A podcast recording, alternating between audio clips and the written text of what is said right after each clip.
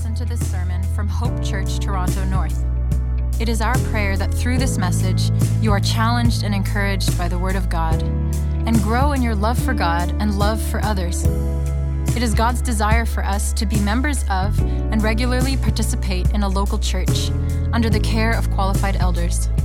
If you are not attending a local church right now, we encourage you to take that step.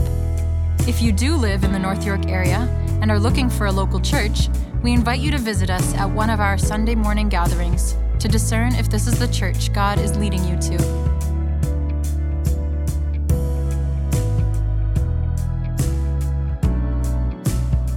Father, we come before you as those who have found shelter not in the things of the world, but upon the rock that is Christ.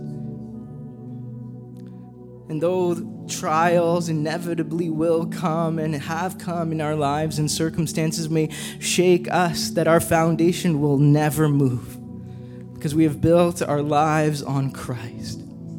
We thank you for reminding us of what Christ has done and reminding us of what you promise you will do to give us hope and confidence for the present.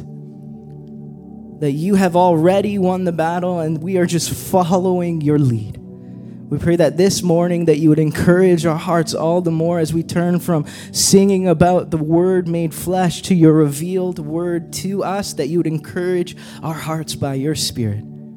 Glorify yourself, we pray. In Jesus' name. Amen. Amen. You may be seated, and at this time, if there's any Hope kids in the room, you can make your way to the back. Alexis will bring you downstairs for your time. Right, if you have a Bible with you or a phone, you can turn, scroll to Esther chapter 5.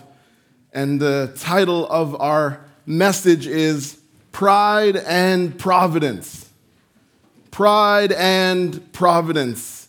We should avoid pride like the way I avoid camping. Be- to you, it is. Yeah. Because pride can destroy us if we allow it to stay in our lives. We should appreciate providence like the way most of you appreciate your computer or your phone, because providence reminds us that God is for us. And in the text today, we are going to see pride and providence on full display. We're going to learn to run from pride. We're going to learn to appreciate, love God's providence. And so if you are in Esther 5, say, let's go. All right, 5, chapter, uh, verse 9 says, That day, Haman left full of joy and in good spirits. But when Haman saw Mordecai at the king's gate, and Mordecai didn't rise or tremble in fear at his presence, Haman was filled with rage toward Mordecai. Yet Haman controlled himself and went home. He sent for his friends and his wife Zeresh to join him. Then Haman described for them his glorious wealth and his many sons. He told them all how the king had honored him and promoted him in rank over, over the other officials in the royal staff. What's more, Haman added, Queen Esther invited no one but me to join the king at the banquet she had prepared. I'm invited again tomorrow to join her with the king.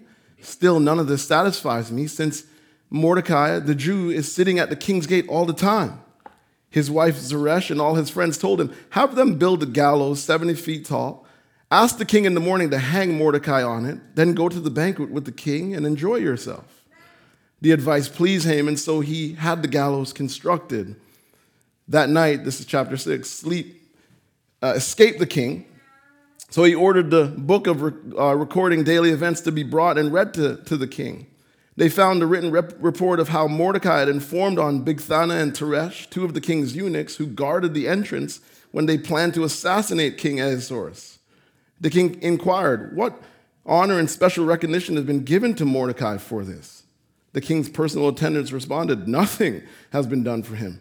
The king asked, Who is in the court?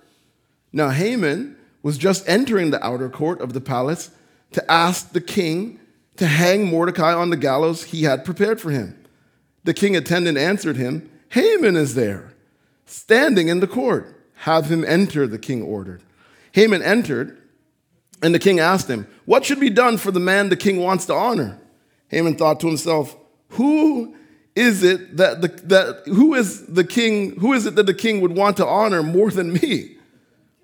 Haman told the king, For the man the king wants to honor, have them bring a royal garment that the king himself has worn, and a horse that the king himself has ridden, which has royal crown on its head. Put the garment on the horse under the, under the charge of the king's most noble officials. Have them clothe the man the king wants to honor, parade him on the horse through the city square, and call out before him, This is what is done for the man the king wants to honor. The king told Haman, Hurry and do just as you as you have proposed. Take a garment and a horse for Mordecai, the Jew, who is sitting at the king's gate. Don't leave anything out that you have suggested. Oh, yeah. So it's a hard day for Haman. So, the, so Haman took the garment and the horse. He clothed Mordecai and paraded him through the city square, calling out before him, This is what is done for the man the king wants to honor. Then Mordecai returned to the king's gate, but, but Haman hurried off uh, for home, mournful, and with his head covered. Haman told his wife Zeresh all and all his friends everything that had happened. His advisors and his wife Zeresh said to him, Since Mordecai is Jewish and you have begun to fall before him, you won't overcome him, because your downfall is certain. While they were still speaking with him, the king's eunuch arrived and rushed to Haman to the banquet Esther had prepared. God, we give you thanks for the word. Lord, we know and believe that there's something in here for us, Lord God, that there is wisdom to be found as we open the scriptures and allow you to speak. We pray, Lord God, for your spirit to guide and to help us to pay attention, to interpret rightly, Lord God, and to know how these things that have happened in the past apply to us now in the present. We pray that your name would be glorified as the, we are under your word right now and that you would speak through me, I pray, in Jesus' name. Amen. Amen. So, Haman leaves. We talked about this last week, the banquet, feeling good. And then he runs into Mordecai, it says. It said that day he left, verse 9, full of joy and in good spirits. But when he saw Mordecai at the king's gate, and Mordecai didn't rise or tremble, so Mordecai is not afraid of him, it filled him with rage towards him. See, Haman here wants Mordecai to bow down to him. That's what he wants from everyone. But Mordecai actually refuses to, to do that. He wants him to do this, but the only person who's worthy of every single person bowing down to him is who? Jesus Christ. That's right. See, because Jesus was not prideful, Jesus was humble. He humbled himself and served us. He humbled himself and loved us. He humbled himself and died in our place. And that's why the Bible says God has exalted him. And at his name, every knee will bow. What Haman wanted, only Jesus deserves. If you agree, say it's true. And then verse 10 to 14, Haman goes home. And he goes home and he goes off about himself. Verse 11, it says, Then Haman described for them his glorious wealth, his many sons. He told them all, the, all, all, how the king had honored him and promoted him in rank over the other officials and the royal staff. Here's the thing Haman is telling this to people who already know. It's his wife and his friends, right? So you just can kind of picture them sitting there just rolling their eyes, like, oh, here he goes again right? The kids are sitting there like, Mom, Dad's flexing again, right? What you call this is you call it prideful boasting. Now, people who boast are annoying, aren't they? We all know that person at the party, just listing off the resume. I did this, I've done this, I've done that. This person knows me, I know this person. Do you know that person? I know them, you don't. And the more they talk, do you know what you realize? They're actually really insecure. And half the time, the things they're saying, they don't even believe. They're annoying. Prideful people, boastful people are blind to God's goodness and God's providence. The Bible says, What do you have that you did not receive? Think about your life. Everything you have is from God. And when you boast about those things, you know what you're doing? You're stealing glory from God. People who boast find their worth in possessions and position. And that's not where we go as Christians. We find our worth in the fact that we are made in the image of God, nothing else. People who boast end up humiliated. You're going to see that for Mordecai. And that's because God opposes the proud, but he gives grace to the who? The humble. Haman wants Mordecai gone bad. And so his wife makes the suggestion. Look at verse 14. His wife, Zeresh, and all his friends told him, Have them build the gallows, 70 feet tall. Ask the king in the morning to hang Mordecai on it, then go to the banquet with, with the king and enjoy yourself. The advice pleased Haman, so he had the gallows constructed. So he does this, he builds it, and then in chapter 6, verse 5, it tells us that the king can't sleep. He's having a hard time getting sleep. And so he's like, I got an idea. I'm going to have the book of daily recordings read to me. Now, my thinking is, he's thinking, all these hard to pronounce names will probably make me sleepy. And so the, he does it. And then he's reminded of some, a big thing that Mordecai did for him. I'm summarizing for you. You can read when you want you get home. I already read it. He was reminded a big thing that Mordecai did for him. Then he finds out he did nothing for him. And then Haman just happens to show up at the time where the king is looking for advice about what to do for Mordecai. Look at verse 6. It says, Haman entered, and the king asked him, What should be done for the man the king wants to honor? Then Haman thought to himself, Who is it the king would want to honor more than me? Haman thinks he's the best thing since sliced bread. And he, it's called, this is called prideful assumption. He figures it's got to be me that the king's talking about. It has to be me that he wants to honor. And what you should take from this is that possession and position can get to your head. It can take you to a spot where you think you're better and above everybody else. You're deserving of all the praise and all the glory. And again, what are you doing? You're trying to steal the place of God. Can get to our heads. Here's the other thing we can also in our life make very wrong assumptions.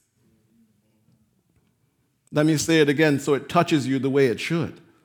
In our life, we can make very wrong assumptions. Think about this people make assumptions about their neighbors. Haven't you ever done that? You thought they were one way, then you talk to them, you're like, oh, you're not like that at all. People make assumptions when they're sick. People make assumptions when they're in conflict. I assume this. People make assumptions when they're single. Oh, I'm never going to find somebody to marry. God must not care about me. People make assumptions when they're dating. This person is the right person, they're perfect, when they're not. People make assumptions when they're married. People make assumptions when they're borrowing money. I will be able to pay this back. People make assumptions when they're investing their money. This is guaranteed to turn out good for me. People make assumptions when they're parenting. In your life, don't make assumptions. Here's what you do you ask good questions. You do, do good research. Why? So you can draw valid and good conclusions, and so you can make wise decisions. God wants us to be wise. Don't assume. Verse 7 says Haman told the king, For the man the king wants to honor, have them bring a royal garment that the king himself has worn, and a horse that the king himself has ridden, which has the royal crown on its head. Put the garment on the horse under the charge of the one the king one of the king's most noble officials. Have them clothe the man the king wants to honor, parade him on the horse through the city square, and call out before this, this uh, call out before him. This is what is what is done for the man the king wants to honor. Now, good Bible reading says you should have noticed that Haman mentions the phrase, the man the king wants to honor, three times. Here's what you can't see, but it's very visible in the Hebrew. The word for is not there in verse 7.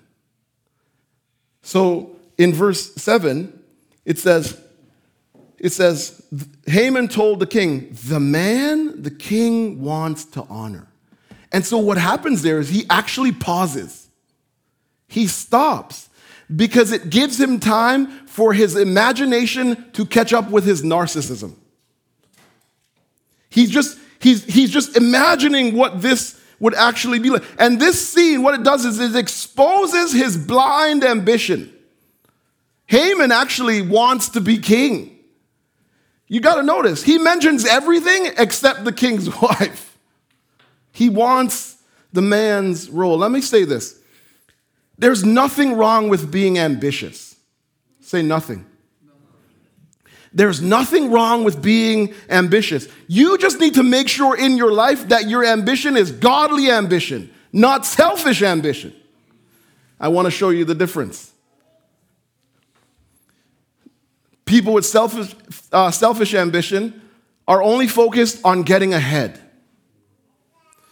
People with selfish ambition will use people, possessions, and position in evil ways to get ahead. They do some e- evil things. Godly ambition is people with people with godly ambition are driven, nothing wrong with being driven. Nothing wrong with working hard. But they ask the Holy Spirit to give them wisdom as they work and network. People with godly ambition, ambition are driven, but it's balanced by a love for God and a desire to help other people. There's nothing wrong with working hard so you can provide for yourself, but you need to make sure that you're not just thinking about yourself. One writer said it like this Godly ambition requires, I love this, hustle and humility. Oh, yeah, Shayon smiling. I know I'm in a good spot. Hustle and humility. Verse 10 says, The king, here's where his day gets real hard. The king told Haman, Hurry and do just as you have proposed. So he's probably like, Oh, yeah. He, he's like, Hurry. He's probably already standing, ready to start stepping out and going. And he says, Take the garment and horse and a horse for Mordecai the Jew. His, this is where his heart sinks. Right? You get that sick feeling in your stomach. I've been planning this this whole time, and all of a sudden, it just, what is it? The carpet? I don't know what the phrase is. Just kind of the rug got pulled out from under him. Take it and put it on Mordecai the Jew, who's sitting at the king's gate. I love this. Then he gives him a, another command Don't leave out anything I have suggested, you have suggested. He's like, This is your plan. Go do your plan. And you know this king, if he doesn't do what this guy says, he's gonna die. Don't leave any. So now he's afraid, like, I got to do this.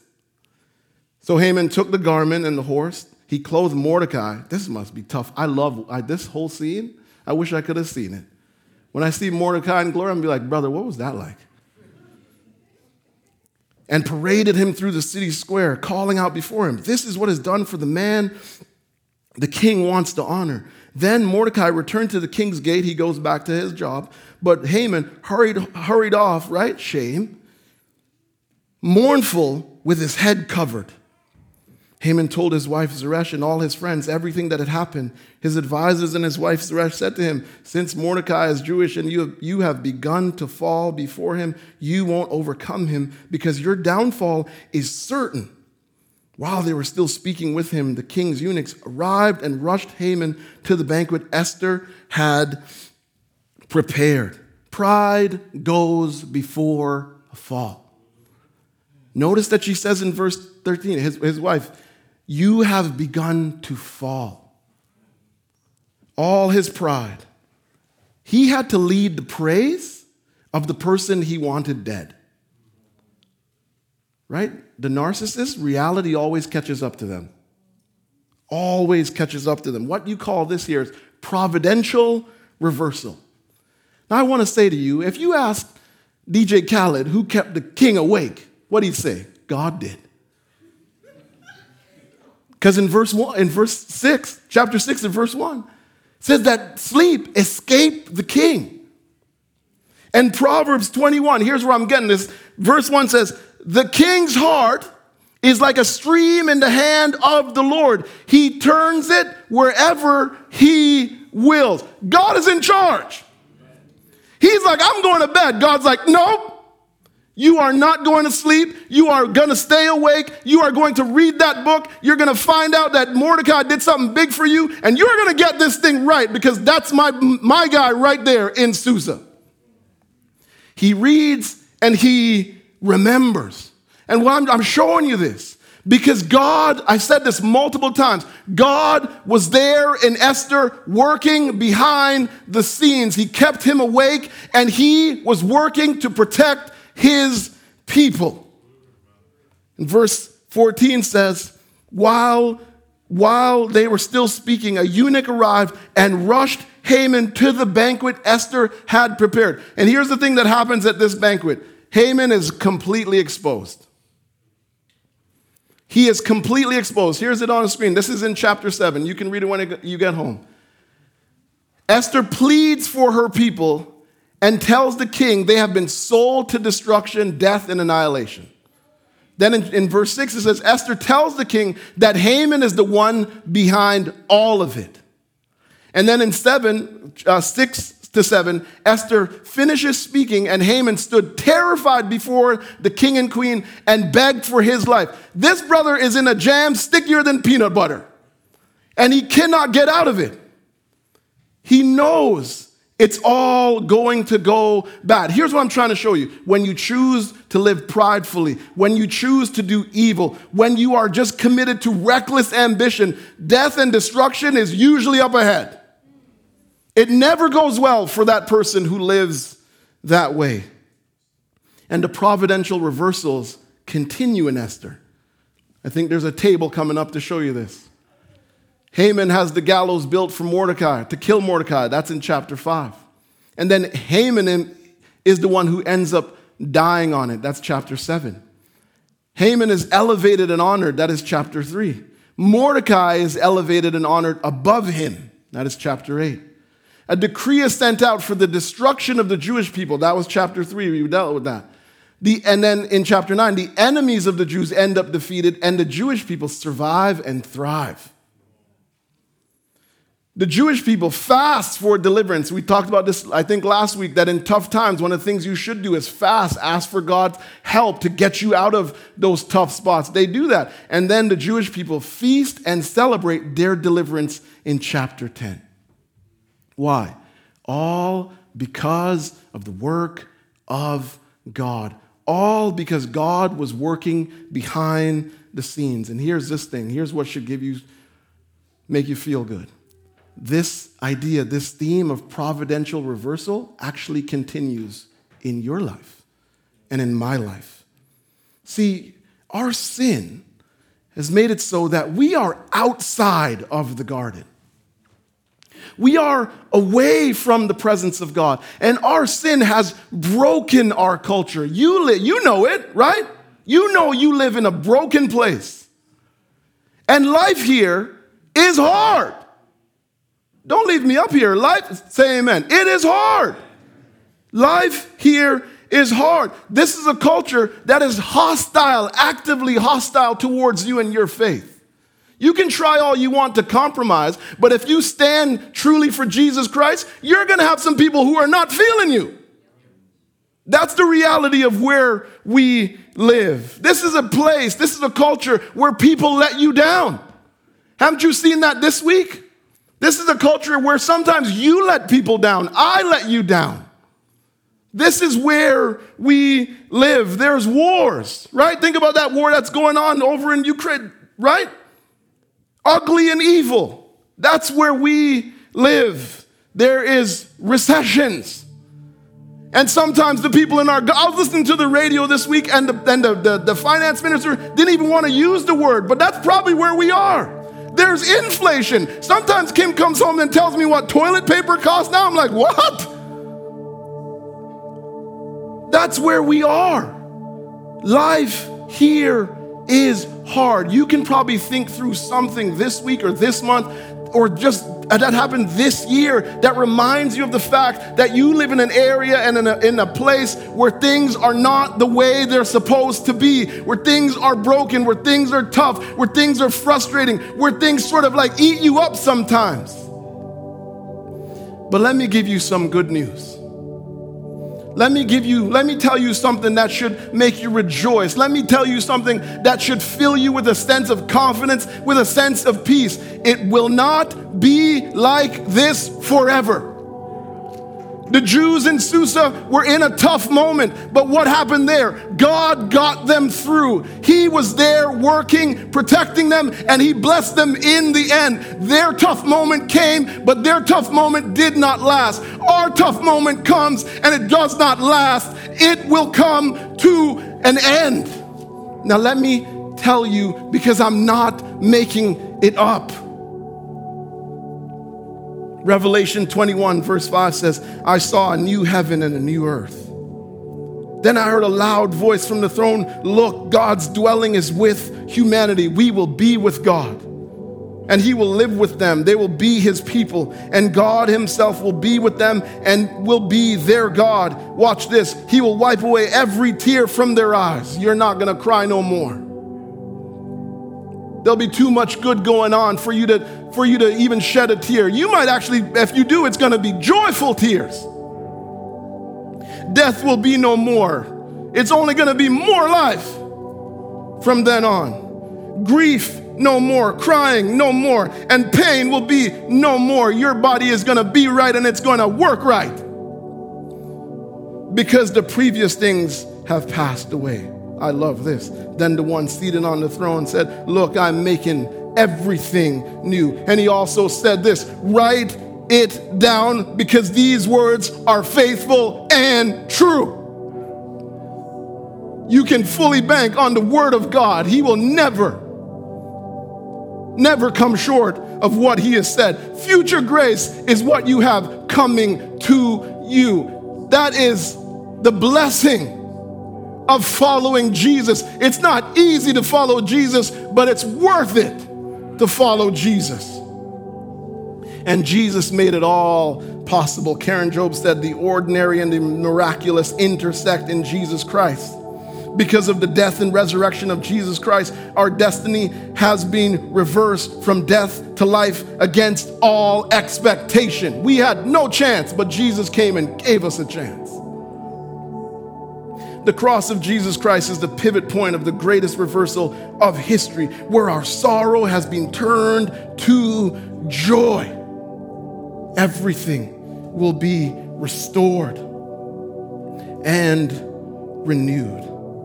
And so you're like, that's what's coming to me, Marv. You've been talking about it for a good while. What do I do while I wait? What do we do while we wait? Here it is. Take courageous steps of faith because God will use you and mature you. And when you're willing to take courageous steps of faith, it shows that you understand that challenges are also opportunities to grow in the faith.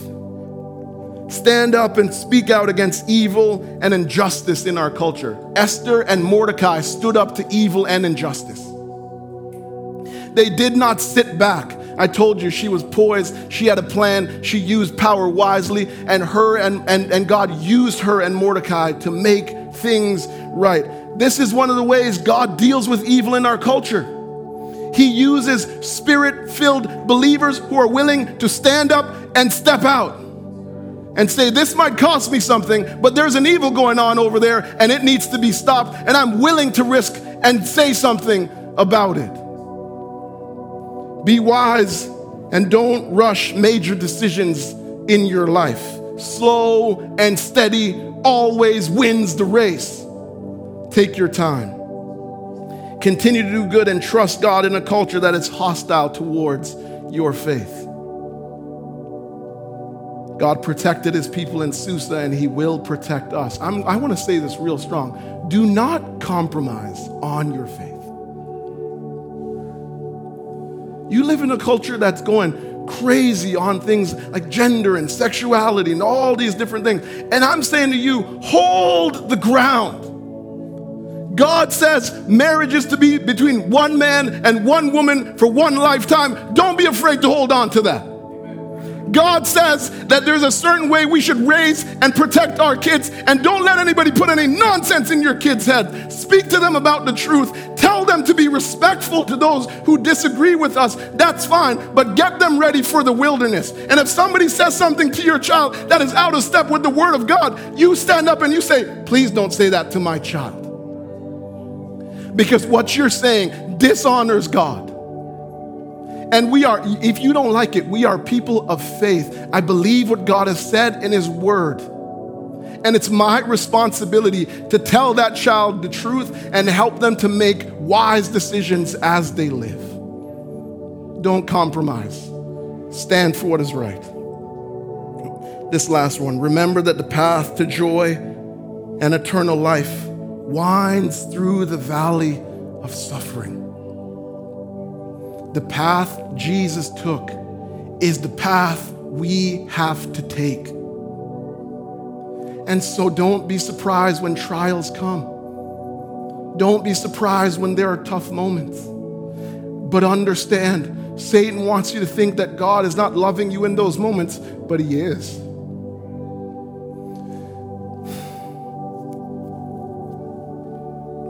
Satan wants you to think that God has abandoned you, but He has not your flesh will tell you nothing good is going on in those moments, but there is. You're being sanctified, you're being changed, you're being transformed. And so you hold on in the storm. You know why? Because Jesus is in it with you.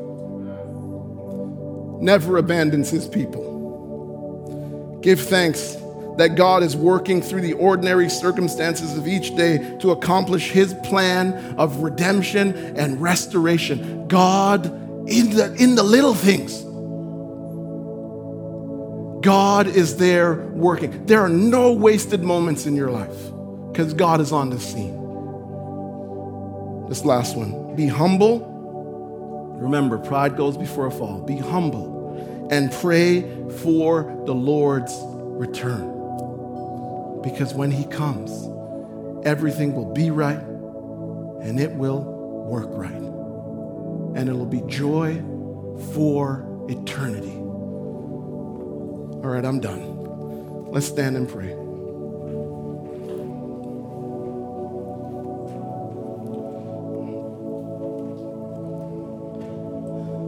Father, we pray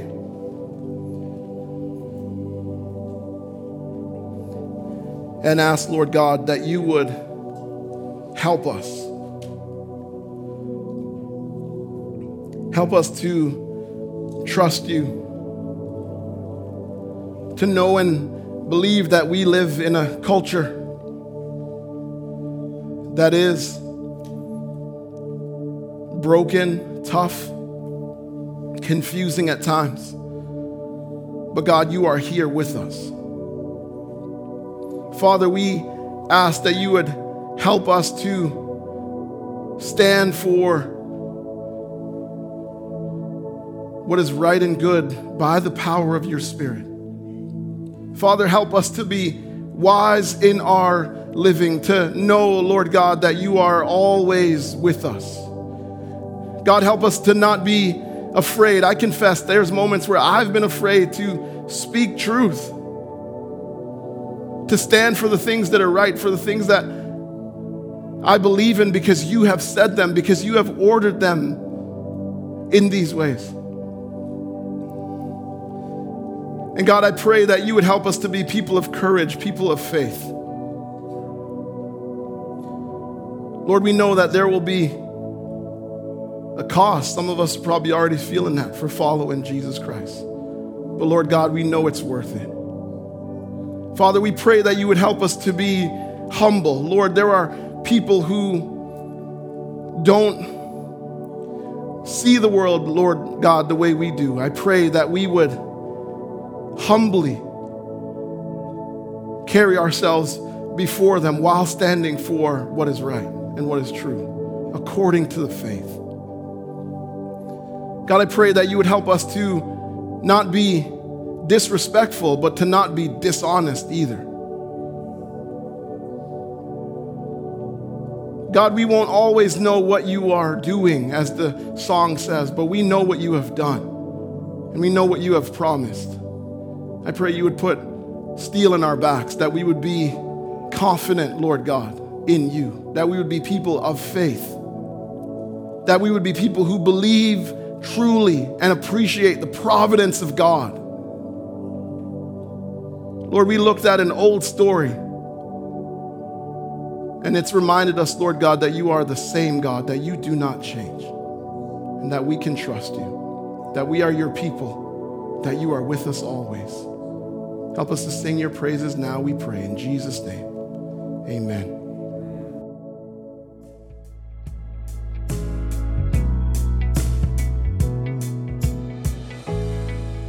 For more resources or information about Hope Church, visit hopetorontonorth.com.